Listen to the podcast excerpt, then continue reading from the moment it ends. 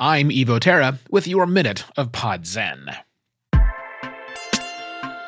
Most successful podcasters don't make most of their income from their podcast.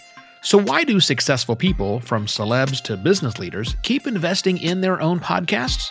Legitimacy and access. For every successful podcaster I know who makes most, if not all, of their income directly from their podcast, I know a hundred more successful podcasters who see very little direct income from their podcasts. Yet each and every one of the successful podcasters I know credits their podcast as being instrumental to their ongoing success.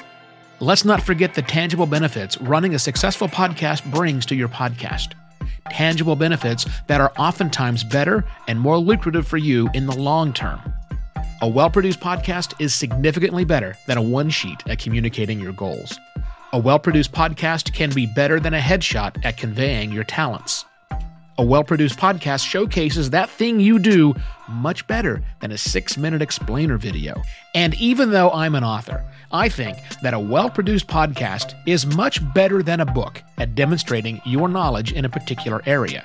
One of the biggest powers a well produced podcast has is the outsized legitimacy it provides.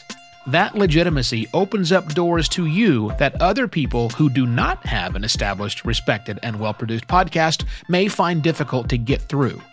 Those tangible benefits are much more valuable to you and your total income possibilities than any small ad campaign, affiliate deal, or whatever bundled service offering you were pitched this week. You'll find more thoughts on this topic and other questions every working podcaster should be asking themselves at podcastpontifications.com. I'm Evo Terra. This has been your minute of Pod Zen.